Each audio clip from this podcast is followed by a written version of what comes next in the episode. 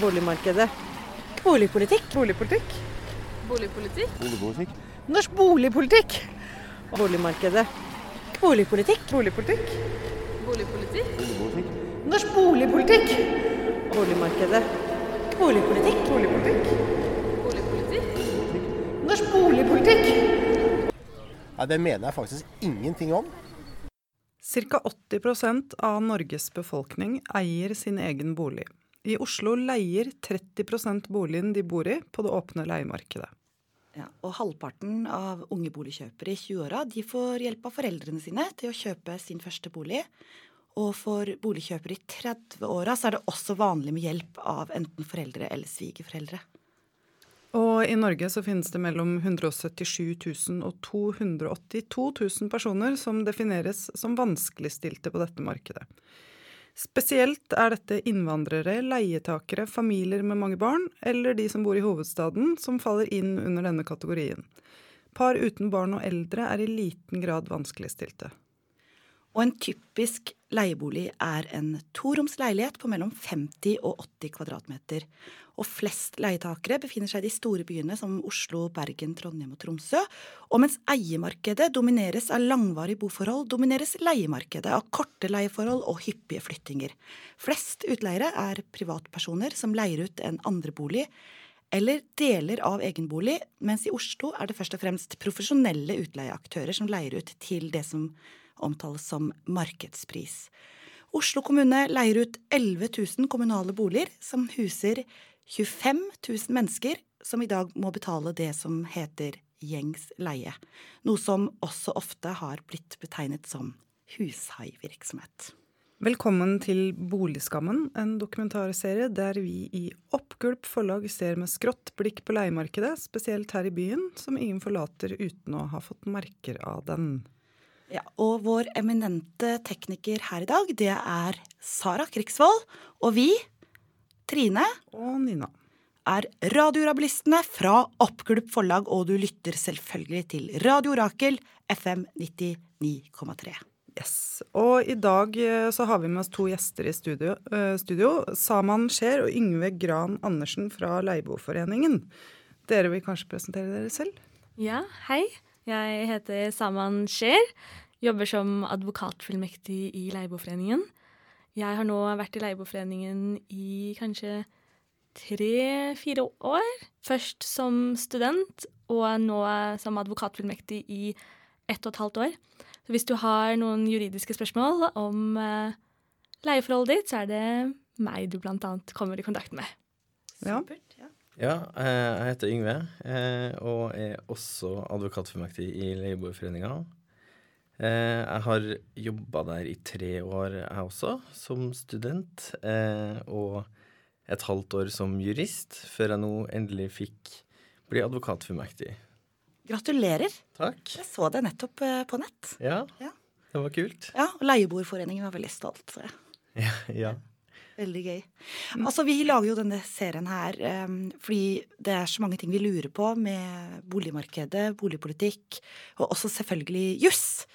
Og derfor har vi eh, invitert dere og vært så heldige og fått dere inn i studiet. Tusen takk for at dere kommer. Velkommen. Takk for at vi fikk komme. Mm. Faktisk to advokatfullmektiger. Det er fantastisk. Men, Dobbelt- men, dobbelt så heldig. dobbelt opp. Men eh, jeg vet ikke helt hva en advokatfullmektig er. Um, hva er f.eks. For forskjellen på det og en jurist? Kan ikke dere bare si det? Nei, det er ikke så stor forskjell egentlig på arbeidsoppgavene til en advokat og advokatfullmektig. Du kan si at en advokatfullmektig er eh, en eh, advokat under trening. Så vi jobber med de samme sakene som advokatene, men vi har ikke det fulle juridiske ansvaret hvis vi gjør noe feil. Mm. Så etter at man har jobbet som to år, har prosedert noen saker og vært på kurs, så får vi bevilgningen vår. Eh, og en jurist er en som ikke kan prosedere sakene sine i retten, men har full kompetanse til å jobbe med juss. Det lærte faktisk jeg noe nytt, fordi jeg hadde tenkt at advokatfullmektig høres liksom større ut enn en advokat. Det er vi ofte borti, faktisk. Vi har klienter som snakker med en advokat og sier 'kan jeg få en advokatfullmektig'? Og så sier advokaten 'men jeg er jo den som på en måte er på toppen', da. Ja. ja, men det høres jo veldig sånn Jeg er fullmektig. Da har du all makt. Fullmakten Ja. til å gjøre alt. Jeg følte meg litt teit når jeg stilte spørsmålet, men jeg føler meg ikke så teit nå. Nei. Uh, Men i, i, hos Radiorabilistene så finnes det egentlig ikke dårlige spørsmål. Bare dårlige spørsmål. Det er sånne når folk skal prøve å virke kule eller tøffe seg med spørsmålene sine. Eller sette andre ned. Men hvis det er noe man virkelig lurer på, spør. ja, og nå syns jeg vi fikk et veldig godt svar. Men eh, jeg lurer også på en annen ting, hvis jeg kan. Nå fikk du vann på mølla. Nå begynte du å spørre. Ble du så modig? Men, eh, men eh, hva er egentlig Leieboerforeningen? Hvem, hvem kan bli medlem? Kan alle bli medlem? Eh, Det er jo fritt fram å være medlem, men vi er jo først og fremst en organisasjon for leietakere. Eh, vi er en medlemsorganisasjon, så man må jo betale en medlemskontingent. Men den er overkommelig på 400 kroner. Eh, og med medlemskapet så får man eh, juridisk veiledning av våre konsulenter. Eh, og man kan få hjelp av en advokat eh, hvis man har behov for det. Da vil det jo fort også da eh, bli litt dyrere, fordi man må tegne et oppdrag og få den advokaten til å representere seg, da. Eh, selvfølgelig. Men konsulentene våre tar seg av alt eh, som leietakeren selv kan gjøre. Eh, så jobber vi også eh, rettspolitisk, eh, men vi to er jo eh, ikke med i den avdelinga, så vi er litt varsomme med å, å gå for hardt ut der. Vi får se. Nei da. ja, nei, men Så alle kan i prinsippet melde seg inn. Også, også type sånn Olav Thon kan også melde seg inn. Ja, vi har, Ja. jeg tror det. Ja, det er åpent for alle. Det er bare å melde seg inn. Men vi vil selvfølgelig ikke gi en utleier f.eks. tips i hvordan man kan få eh, høyest mulig husleie. Vi er bundet til å gi råd eh, og juridisk veiledning som best ivaretar leietakernes rettsstilling, for vi er jo en ideell organisasjon for leietakere. Men det hender at det er utleiere som eh, ringer oss, og da og hvis de er medlemmer, så kan vi gi veiledning, men da er det om jussen og det som er den riktige måte å håndtere leieforholdet på. Ja, for jeg syns jeg så også nettopp at dere hadde et kurs for utleiere. Ja, vi, vi skulle holde kurs eh, sammen med Huseiernes Landsforbund og Bydel Gamle Oslo. Kurs for utleiere på Grønland. Ja. For nå har det jo nylig kommet en rapport fra Katja Bratseth fra Bydel Gamle Oslo som heter Bolig, bolig, bolig. Veldig fin rapport, hvor Leieboerforeningen også har vært med på å eh, veilede Katja i de juridiske spørsmålene. eh, Som viser at det er behov for eh, informasjon om husleieloven eh, i Grønland, på Grønland. Så der eh, har vi ikke holdt kurs ennå, men vi kommer til å holde kurs mot høsten for eh, utleiere. Ja. Og det er jo eh, Ja, det kan vi jo være for alle sammen. At eh, alle parter i en sånn avtale som en sånn leiekontrakt er, Mm. eh, har mest mulig ryddig forhold. Det skal vi også komme litt mer inn på, sant? Ja, jeg visste ikke at, eh, jeg visste ikke at eh, huseiere kunne være medlemmer. Men det er vel sånn der det er jo, sånn der Jo, men det er jo sånn Det er jo i de fleste organisasjoner det er jo ikke noen klausuler. Mm, riktig. Men det kan jo være Altså Hodet mitt blir litt sånn Tenk hvis alle huseierne melder seg inn, og så kupper de. Nei, de, det er jo en egen organisasjon, Huseiernes Landsforbund, så de fleste utleiere ja. og huseiere melder seg eh, der. Eh, vi møter ofte opp i utleiere som egentlig ønsker å ta de beste avgjørelsene og være rettferdige overfor leietakerne sine. Det er de utleiere vi ofte kommer i kontakt med. Ja. Så jeg tror ikke vi skal se for oss den demokratiske utfordringen at liksom alle dyreplagerne melder seg inn i eh, Hva heter det for noe? Dyre... Noah? NOAH og kupper og legger ned organisasjonen. Altså, tror, tror ikke vi skal forvente oss den typen aktivisme. Selv om vi har jo lefla litt med tanken å lage et sånt boligpolitisk parti la Bompengepartiet. Men eh, kjære lyttere, Det det, er blir jo siste episode i Boligskammen. Da. Ja ja. Da At vi lager et parti. Ja. Men um, eh, siden det da er ca. 30% av eh, vi som bor i Oslo, som leier, så burde jo da også 30% i Oslo være medlem i Leieboerforeningen. Leieboerforeninga den er over hele Norge, ikke sant? Det er ikke bare Oslo. Hele Norge. Ja. Vi har ca. 4000 medlemmer nå. Ehm, og ja, tallet går litt uh, opp og ned. Det er veldig få leietakere, få medlemmer som er medlemmer hos oss over lang tid, fordi um, veldig ofte kjøper boliger, og så er de ikke medlemmer lenger, for da er de ikke leietakere lenger. Um, så tallet varierer veldig. Mm. Ja, fordi man kan jo også se for seg at ikke alle faktisk vet at dere fins. Definitivt. Eh, og vi gjorde oss litt mer synlige på nettet eh, for en stund tilbake, og det merka vi effekten av. Eh, og det er mange som, som kontakter oss som sier at det første er når de har googla og styra for å finne eh, hjelp i en håpløs situasjon, at vi dukker opp. Eh, så vi vil jo gjerne at de skal vite om oss eh, i god tid før det. For det er jo ofte hensiktsmessig å få hjelp eh, mens det bare er glo, og ikke hele huset står i fyr og flamme. Mm. Og særlig med jussen, hvor det ofte er mange frister som man må forholde seg til. Hvis man da tar kontakt når fristen er gått ut, så er det ikke noe som kan gjøres. Da er det forelda. Eh, Da er ofte kravet tapt, eh, på grunn av, særlig i leieforhold. Det kan vi snakke mer om senere. Da har man jo reklamasjonsfristen å forholde seg til. Eller ved oppsigelse så har man en protestfrist. Og hvis man da kommer sent, så er det ingenting som kan bli gjort. Da er løpet kjørt. Mm. Det er jo egentlig litt det samme som vi har snakka om tidligere i forhold til politikk. altså fordi eh, ikke Bare det med advokatfullmektig, men også alle de ordene som kommer nå, de kan jo virke veldig fremmedgjørende på folk. Ja. Så det blir bra i dag at vi eh, kan eh, få guida oss litt gjennom noen regler og utfordringer og løsningsorienterte prosesser. Ja. Men eh, skal vi fortsette med det etter at vi har hørt en låt? Vi hører en eh, La oss høre en boliglåt.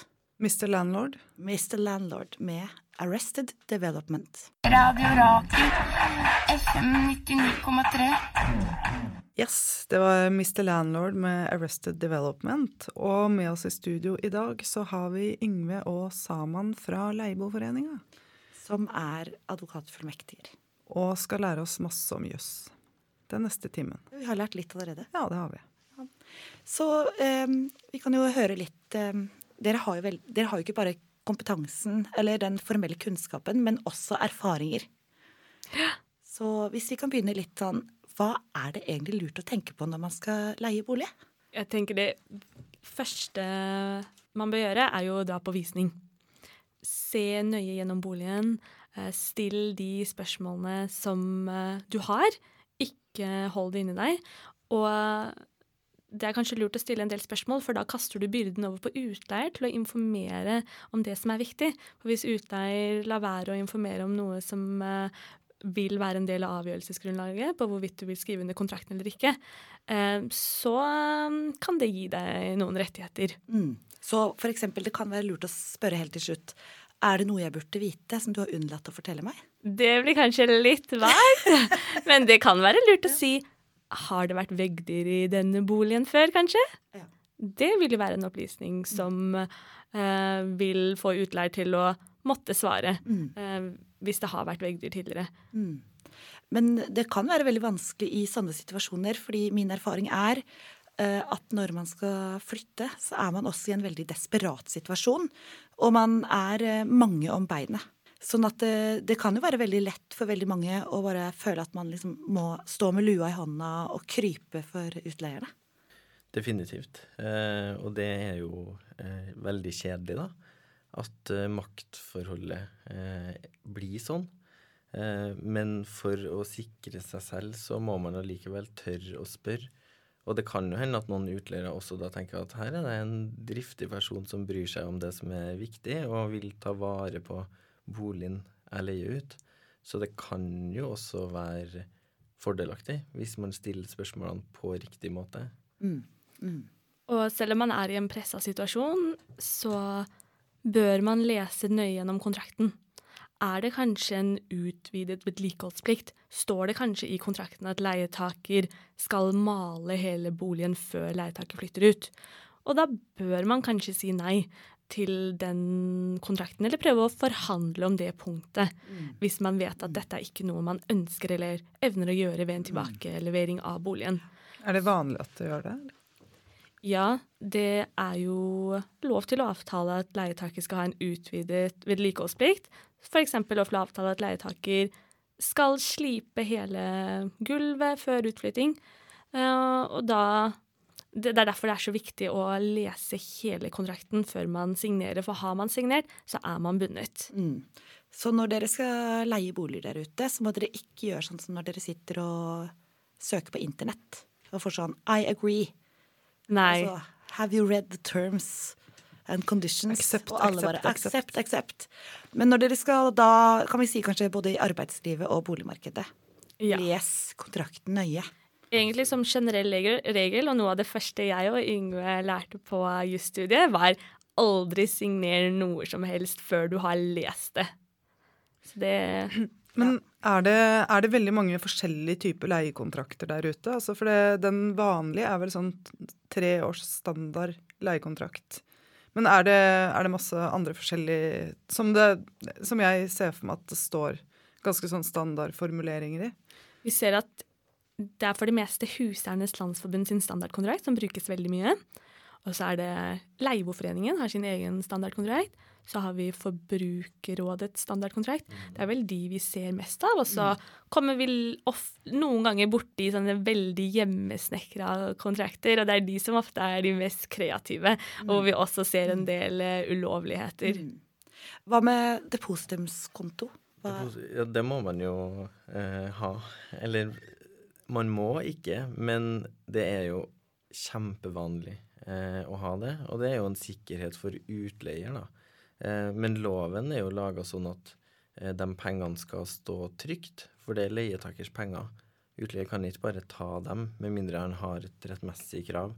Og derfor så er det sånn at den kontoen skal opprettes sammen i leietakers navn, men pengene skal ikke kunne rådes over av noen av partene så lenge de står der, da. er det lovfesta?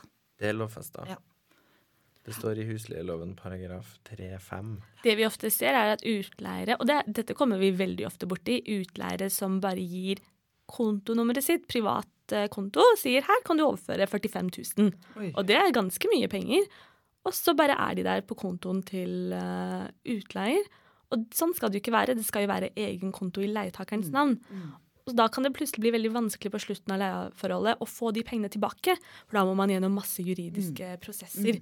Men det som er veldig fint, er at i sånne tilfeller så kan leietaker la være å betale husleie, f.eks. i oppsigelsestiden, og bo opp det beløpet.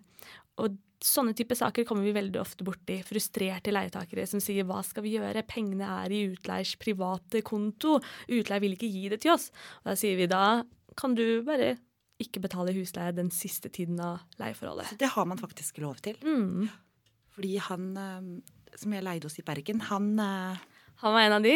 ja, han hadde sånn egen konto. Mm. Og jeg var jo i veldig desperat situasjon, for jeg skulle flytte til Bergen alene med to barn. Mm. Og dro på visning på én leilighet, og den var egentlig ganske fin. Så bare OK, jeg tar det. Og han leier ut masse, masse, så han er liksom stor utleier. Hvordan fikk, fikk du depositumet tilbake? Ja, helt uh, uten problemer. Men det er jo klart at uh, av alle de som han leier ut, så går all rente og alt går jo rett inn til han, sant? Men det var også naboene mine da de skulle flytte ut, så prøvde de seg med den å bo ut det depositumet som husleie. Det gikk ikke. Da Det klikka han i vinkel. Så, men det er klart at det, er jo en situasjon hvor man kan være så heldig å ha dere i ryggen, da. Ja. Uh, og vi vil lese over kontrakten din, og vi vil gi deg ikke bare den juridiske veiledningen, men også tips til hvordan gå i dialog med utleier. Prøve å få utleier til å forstå at dette er den riktige måten å regulere leieforholdet på. Uh, og få løst dette på lavest mulig nivå. Ja, ja, for det tenkte jeg vi kanskje kunne snakke om litt uh, etterpå. Dette her med sånn, For det heter noe sånn som husleietvistutvalget, er det det? Ja. Yes. Uh, så det vil vi gjerne høre mer om. Men uh, lurer på om vi kanskje skal ta en landlord-låt til. Så raskt! ja. vi gjør det. Det var jo 'Landlord' med Bob Rosenthal og Andrea Harrington. Og vi skal snakke litt videre om um, utleieforhold fra et juridisk perspektiv. Um, hvor var vi hen? Uh, hvor var vi hen? Nei, vi snakka jo eh, vi, sn- Hva snakka vi om? eh, Om sammen? tidsbestemmelser. Ja, det- det er veldig spennende. Det er kjempespennende, for det har jo eh, i lang tid egentlig vært vanlig med tidsubestemte leieavtaler, frem til det plutselig ble mye mer vanlig med tidsbestemte leieavtaler. Men hva betyr vel egentlig det? Eh, kan sikkert mange lure på. Eh, en tidsubestemt leieavtale den eh, løper på ubestemt tid eh, frem til den blir sagt opp av en av partene. Mens en tidsbestemt leieavtale har en avtalt opphørsdato. Og når den datoen kommer, da skal leietaker være ute. Eh, og der er det noen som blir tatt litt på senga noen ganger. Eh, så det er viktig å merke seg når man leser gjennom kontrakten.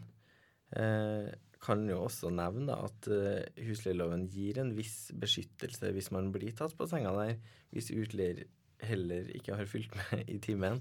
For hvis man blir boende i tre måneder etter utløpet av avtalen, så blir den tidsubestemt i stedet. Og man kan bli boende. Hæ? Det skjønte jeg ikke. Hvis man, altså, la oss si, også, hvis man da har en treårskontrakt, Ja. og så bor man der mer enn tre måneder uten å få fornya kontrakten Ja, altså når de tre årene har gått, da, og leietaker allikevel blir boende, og utleier ikke sier 'nå må du flytte', eh, så går det tre måneder. På det tidspunktet så, så blir kontrakten reetablert, da, men uten tidsbestemmelse. Mm. Så da kan man bli boende eh, på ubestemt tid på de samme vilkårene som i den opprinnelige kontrakten. Så da kan du bli boende 20 år, liksom. Ja, med Sånn mindre Teoretisk sett. Ja, Ja, Bortsett fra at hus, både husleier og leietaker kan jo selvsagt si opp avtalen. Kan, uh, utleier kan gi oppsigelse, men også der så har jo leietaker et oppsigelsesvern. Fortell om det. For å kunne si opp en leietaker, så må utleier følge visse regler. Oppsigelsen må for det første være skriftlig, den må ha en begrunnelse. Den må ha en saklig begrunnelse, og loven forteller oss eksakt hva som er saklig begrunnelse. Eksempel vil det være saklig begrunnelse at eh, ens datter skal bruke boligen, eller utleier selv skal bruke boligen, eller at den skal selges. Og så må oppsigelsen informere om at leietaker har rett til å protestere på den. Og da har leietaker 30 dager på å protestere på oppsigelsen. Og hvis leietaker protesterer på oppsigelsen, så må faktisk utleier ta saken til husleietvistutvalget eller forliksrådet for å få en dom på at leietaker skal flytte ut. Så det er et vern der. Og vi merker at det er mange leietakere som ikke vet at man har lov til å protestere. Og veldig ofte så tror de at oi, nå må vi jo bare flytte. Men sånn er det ikke. Leietaker kan protestere. Men hva slags forhold kunne det vært relevant under å klage på en sånn Hva, hva ville vært en usaklig grunn? For eksempel at eh, leietak, utleie sier at eh, vi ønsker eh, høyere husleie. Ja. Vi ønsker å nå justere husleien til markedsleie, så vi ønsker å ha deg ut. Eller at vi, vi, vi liker deg ikke, så vi vil at du skal flytte ut. Det er jo usaklige grunner. Men betyr det også da at det liksom eh, Fordi hvis du har en hus, eh, husleiekontrakt på tre år, og så går denne kontrakta ut, har du da rett på fornyelse? Vil eh, Nei, man har ikke rett på fornyelse når en kontrakt har gått ut, men i et løpende leieforhold, hvis man blir sagt opp, så har man et oppsigelsesvern. Da har man rett til å protestere og, og få saken prøvd av eh, en domstol eller en nemnd før man faktisk blir nødt til å flytte ut. Så årsaker som er usaklige eh, under den løpende leieperioden, de kan være eller liksom gyldige i, under, opp, under kontraktutløp. Ja, En oppsigelse kan bli satt til side hvis det er en usaklig oppsigelsesgrunn. Men ikke bare det. Selv om man har en saklig oppsigelsesgrunn, utleier har en saklig grunn til å avslutte leieforholdet med leietaker, så skal retten ta en rimelighetsvurdering. Så selv om utleier skal bruke boligen selv, så kan det hende at retten kommer frem til at her er det en familie med barn. Barna har tilknytning til nærområdet, for de går på skole her og har alle sine venner her. Da kan det hende at eh, retten sier vi skjønner at utleier trenger boligen, men leietakeren trenger den i større grad. Dette er musikk for eh, radioens ører. Men du spurte jo også om, eh, om en usaklig grunn kunne være en grunn til å ikke tegne ny kontrakt Ja. ved utløpet av en kontrakt. Ja. Jeg liker deg ikke. Nei, fordi ved opphør av en kontrakt eh, det, Altså, opphør er noe annet enn oppsigelse. Eh, så ved opphøret så er kontrakten over. Ja. Da trenger man ingen grunn annet enn at det var avtalt at jeg Ja. skulle opphøre. da. Og det har utleiere skjønt, og det er derfor nå i Oslo, både private utleiere og også boligbygg, eh, Oslo kommune som er en av eh, Norges største profesjonelle utleiere, de tegner bare treårskontrakter. For da slipper man hele denne runden med retten og rimelighetsvurderingen. Da er det gått tre år, og da kan utleier gjøre som utleier vil. Men tre år, det er ikke lovpålagt. Jo.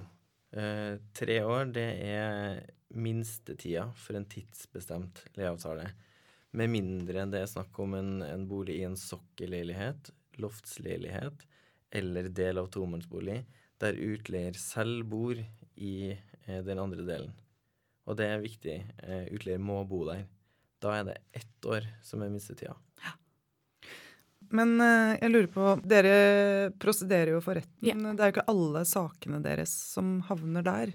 Det er noe som heter husleietvistutvalget, stemmer det? Ja, Husleietvistutvalget er førsteinstansen i alle husleiesaker. Det består av eh, jurister som har spisskompetanse på husleierett. Så hvis det er en tvist mellom utleier og leietaker, så skal den i husleietvistutvalget, ikke tingretten. Og det er veldig fint, for det er et lavterskeltilbud. Det koster lite å få saken sin behandlet der, og man får tilbud om mekling, uh, får tilbud om å presentere saken sin muntlig der, og så er det skriftlig behandling også. Eh, så det, det er et veldig godt tilbud. Er det mange saker som stopper der, som, løse, altså, som da løses eh, og ikke går videre, eller hvordan funker det? Det er mange, ja. Eh, nå, eh, jeg mener at jeg så et tall på det for litt siden, og jeg føler at det er 97% men jeg er litt usikker. Eh, men det er veldig mange. Det kan godt hende, for det er veldig mange av mine saker som har stoppet i husleietvistutvalget. Den økonomiske risikoen er så liten. I tingretten, hvis man taper en sak, så kan man bli nødt til å betale ikke bare sine egne advokatkostnader, men også motpartens advokatkostnader. Og da kan man kanskje bli nødt til å betale 200 000 i bare advokatkostnader.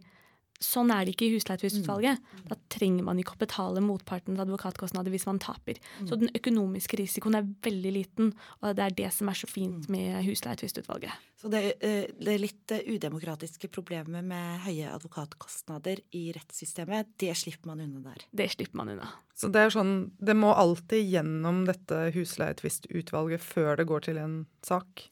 I Oslo Ak og Akershus, og så er det Så er det Trøndelag og Hordaland. Der er det husleietvistutvalget. Ja. Hva skal saken der først. Hva er den klassiske husleietvistutvalget-saken? Det er oppsigelsessaker. Ja. Det er de vi ofte kommer borti. Altså saker hvor det er mye som står på spill. Og det er jo ganske mye som står på spill når man uh, holder på å miste hjemmet sitt. Da kommer leietakere til oss og sier at nå trenger vi Vi vil gjerne få bistand fra advokat.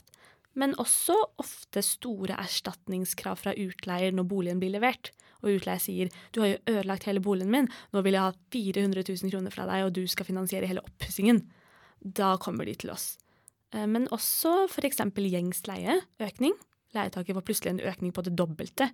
Da kan man dra til husleietvistutvalget og be dem om å komme på befaring og fastsette hva som er riktig husleiesum her. Ja, fordi, um, fordi det var jo da det med oppsigelse. Fordi jeg lurer på, er det også lovfesta at eh, oppsigelsestiden skal være tre måneder? Eh, Det er det som er lovens utgangspunkt. Eh, Så hvis man ikke har avtalt noe annet, så er det tre måneder. Men det er avtalefrihet der. Og det er jo mange som velger å avtale én måneds oppsigelse, f.eks. Så det er også veldig viktig å notere seg det når man leser gjennom kontrakten. Hva er oppsigelsestida, og også har jeg oppsigelsesadgang. Ja, for det er veldig spennende. Vi, nå i det siste så er det nesten et fenomen at man har en periode i kontrakten hvor man er bundet til eh, kontrakten. Man har ikke lov til å si opp det første året, f.eks. Og for eh, studenter så kan det kanskje være litt kjipt. Kanskje har man lyst til å flytte ut før man øh, har kanskje slutta på universitetet og har lyst til å flytte tilbake til hjembyen. Da er man nødt til å bo der et helt år før man kan si opp. Har man lov til å liksom finne en erstatning for seg selv? Altså, eh, det er ofte vanlig at man har en avtale om det, at det går an. Men ja. det er ikke nødvendigvis eh, en rett leietaker her. I utgangspunktet så har man signert på at kontrakten er uoppsigelig i f.eks. ett år. Og da er man i utgangspunktet bundet til å betale husleie i ett år. Med mindre man da kanskje klarer å få til en avtale med utleier om å finne en leietaker som kan ta over kontrakten. Ja, da er man kanskje stuck i en eh, boligblokk. i et år. Eh, vi hører låta 'Boligblokkene' med Ginger Supremacy. Supremacy. Supremacy. Takk for oversettelse. Boligskammen. Boligskammen.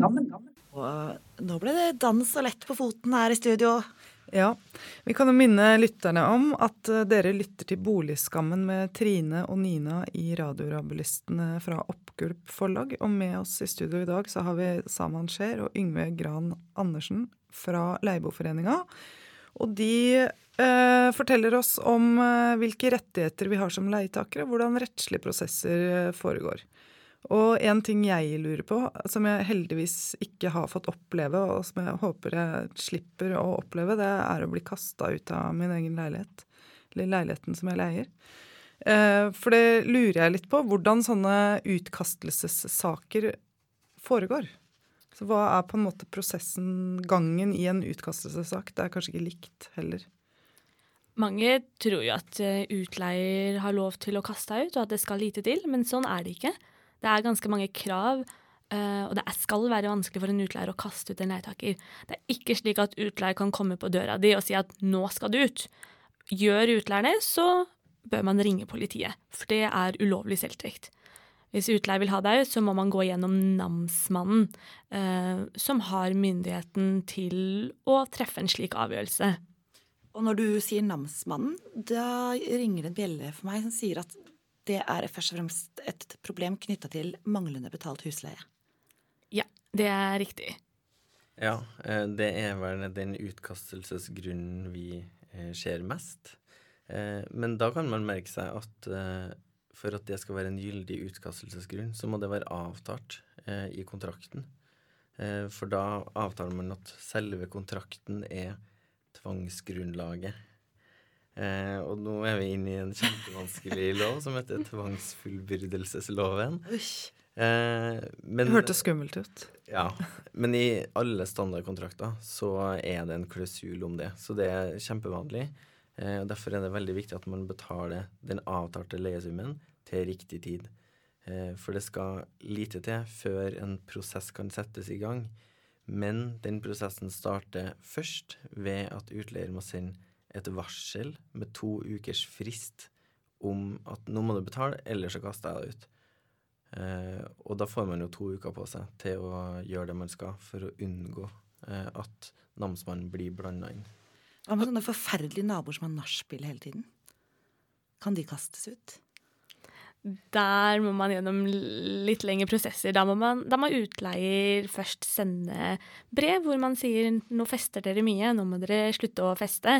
Og hvis de fortsatt uh, ikke slutter med det, så kan man si at her er det brudd på kontraktens regler om ro og orden.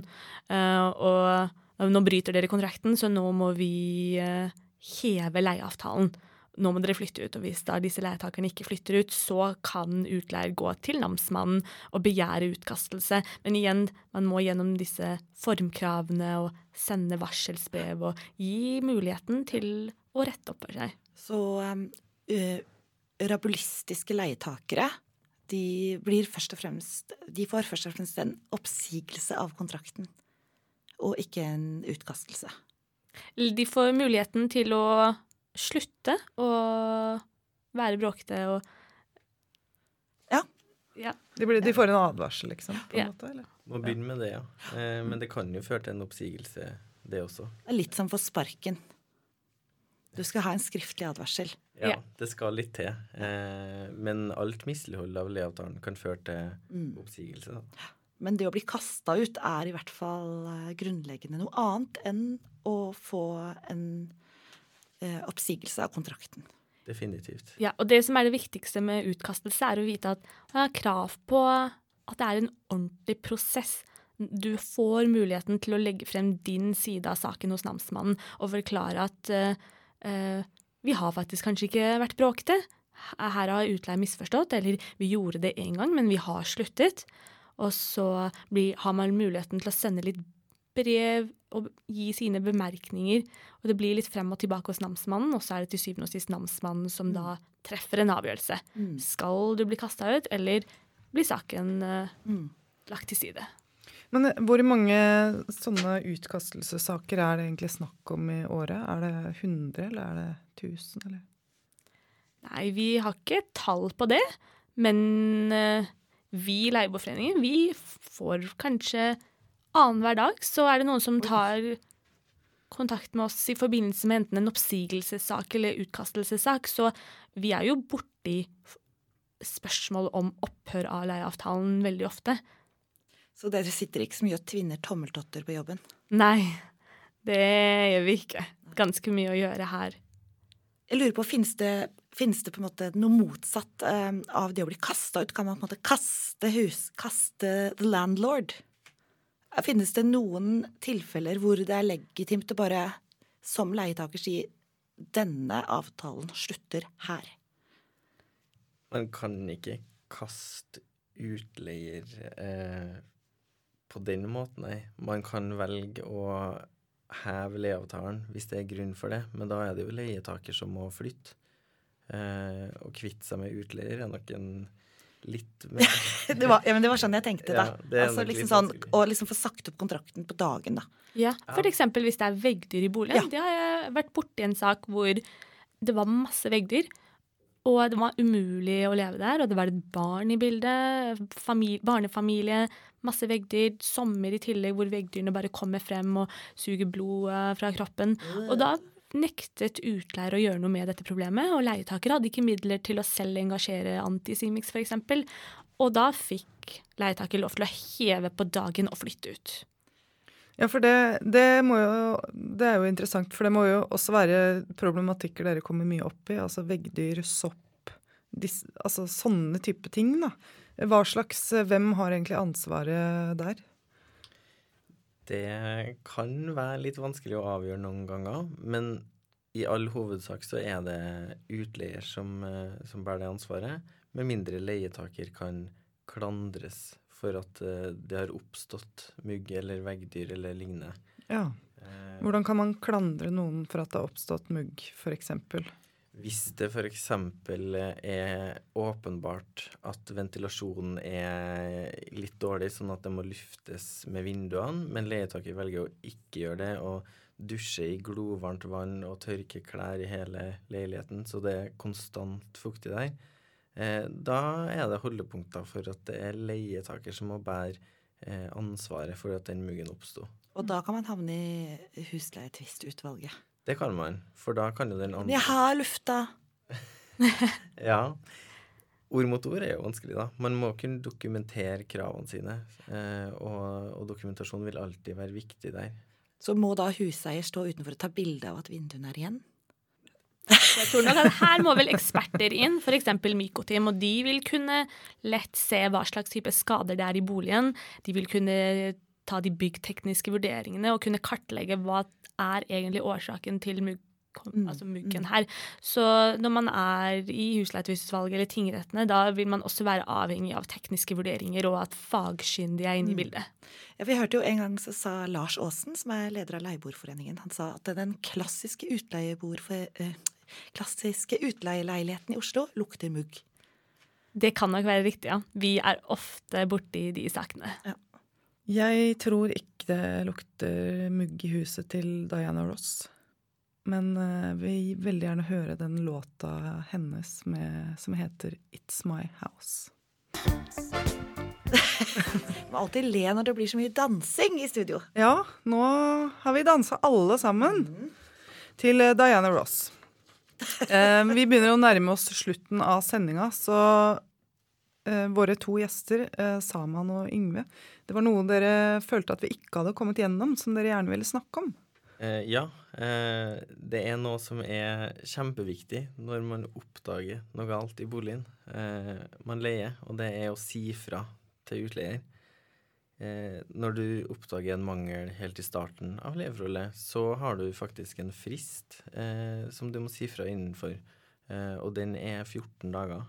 Hvis du ikke gjør det, så mister du et eventuelt krav mot utleier, eh, og må leve med den mangelen. Eh, og da, derfor er det veldig viktig at du med en gang sier fra. Eh, og så kan du også tenke over hva du ønsker at skal skje her, da. Men ikke bare leietaker har den plikten til å si ifra. Også utleier må si ifra innen to uker fra utleieren overtar boligen. Og hvis utleier ikke reklamerer, som vi kaller det, innen to uker på de feilene som utleier oppdager i boligen, da taper utleierkravet. Og faktisk så jeg vil si halvparten av de erstatningssakene som jeg tar, de kan jeg bare avvise med en gang på manglende reklamasjon fra utleier. Og da trenger man ikke gå inn i noen realitetsvurdering. Har leietaker skadet boligen? Kan man bare si her har ikke utleier reklamert innen to uker. Kravet er tapt. Så Det er faktisk kjempeviktig for leietakere å vite. Ja. Smart. Ja, Det er mye vi har å lære her. Ja, det er mye vi har å lære, men jeg syns jo vi lærer ganske mye, ja da. Var det en ting til? Bare det man kan kreve, da. Fordi det er jo mange som eh, Vi snakka jo litt om heving i stad, og det er veldig mange som sier sånn Nei, det her er helt forferdelig, jeg flytter på dagen. Eh, men det kan man ikke nødvendigvis gjøre. Terskelen for å kunne gjøre det er kjempehøy. Det man må prøve først, er å fikse det som er galt. Vask bort myggen, mal Mm, mm, over. mm. Eh, og så kan man eh, ofte også ha krav på et prisavslag. Men det er ikke hele husleia for den måneden. Det er et beløp som skal tilsvare verditapet mangelen eh, utgjør. Da. Mm.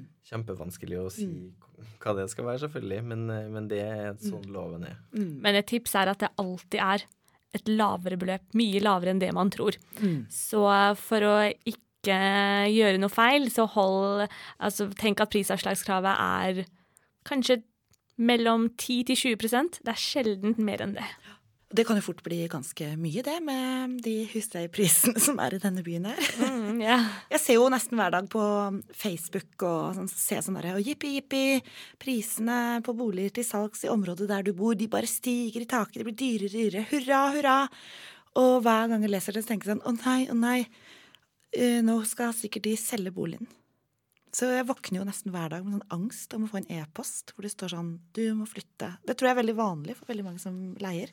Men, men eh, da gjelder det altså bare helt vanlige utleieregler for alle. Da har du et oppsigelsesvern. Ja. Så hvis du får en sånn eh, brev hvor det står 'vi skal selge, så du må flytte ut', da må du vurdere. Har jeg lyst til å akseptere denne oppsigelsen, eller har jeg lyst til å kjempe for å bli boende? Og har du lyst til å kjempe for å bli boende, så må du protestere innen en måned. Mm. Og så er det utleier da, som må ta saken til husleietvistutvalget for å få en dom på hvem som har det største behovet her for boligen. Utleier, eller er det leietakeren? Mm. Så blir det en interesseavveining. Mm. Nina, hva syns du? eh, Har du lært mye viktig i dag? Ja. Boligskammen, gammen, gammen, boligskammen, gammen, gammen. Nei, altså Jeg må si at jeg er litt sånn positivt overraska over eh, litt over maktforholdet. Fordi som leietaker så føler man jo alltid at man står litt eh, med hua, hua i hånda. Mm. Eller at det er en sånn uh, husmannskontrakt. Og at man bare ja. Og jeg syns det er veldig positivt overraska at eh, man faktisk har så mange muligheter og rettigheter som det dere har redegjort for her i dag. Mm, Man har en husleielov som er der for å, å gi et minimumsvern til leietakere. Man har et prisvern, man har et oppsigelsesvern. Eh, og det er jo det som er oppgaven til Leieboerforeningen, å opplyse om eh, hvilke rettigheter og plikter man har. Og bare så det er sagt, vi har eh, Hva heter loven? Hus... Husleieloven. husleieloven. Det er den eneste formen for regulering av leiemarkedet som finnes i Norge i dag. Det er den loven som regulerer eh, hvilke regler som gjelder i et eh, boligleieforhold. Og i Norge finnes det ingen regulering av husleie. Nei. Men det gjorde har- det før. Sant? Det, det gjorde det jo fram til 99 eller noe. Så huseiere, hvis dere hører på nå, dere kan ta så mye dere vil i husleie. Håper ikke det var noen som hørte. Nei, men uh, syns jo det er veldig hyggelig å ha to advokatfullmektiger i uh, studio. En time går veldig fort. Uh, vi kunne jo snakka veldig mye mer Mm. også. Kunne hatt et fast program med dere. Ja, Det hadde vært eh, fint. Det ønsker vi å være med på. Er det, sånn, eh, er det noen sånn spesielt kinky saker eh, dere har vært borti som dere kan fortelle om på radio? Mm, veldig mye veggdyrsaker, faktisk. Eh, og det syns jeg alltid er litt ubehagelig, for jeg begynner å tenke sånn Oi, har jeg noe på kroppen? Er det veggdyr på meg? Men overraskende mange veggdyrsaker begynner å bli et større og større problem i Oslo. Øh, Æsj. Det klør med en gang, jeg. Ja, jeg veit. Ja, men uh, veldig fint at dere kunne komme hit i dag og lære oss litt om hvordan vi kunne bli litt smartere leietakere. Og godt å høre at man ikke er helt lost selv om man leier, men at man faktisk har et rettslig vern. Og så gjelder det jo her, på samme måte som de fleste andre områder, at eh, man er veldig, veldig svak alene. Men man har eh, flere muligheter sammen, og det gjelder å organisere seg. Det tenker jeg liksom er et generelt prinsipp. Så liksom meld deg inn i fagforeninga og andre steder. Husleieforeninga. Hus... Husleieforeninga. Leieboerforeninga. Leieboerforeninga. Yes. Men uh, vi er nødt til å runde av. Uh, du har lyttet til Boligskammen, en radiodokumentarserie om norsk boligti- eh, boligpolitikk. Eh, av oss, rab radiorabulistene Trine og Nina. Med oss i studio i dag så har vi hatt Saman Sher og Yngve Gran Andersen, som begge jobber som advokatfullmektiger i Leieboerforeningen. Yes. Tekniker i eh, studio er Sara Krigsvold. Og helt til sist så tenkte vi dere skulle få høre låta 'The Faucets Are Dripping' med Melvina Reynolds. Vær så god.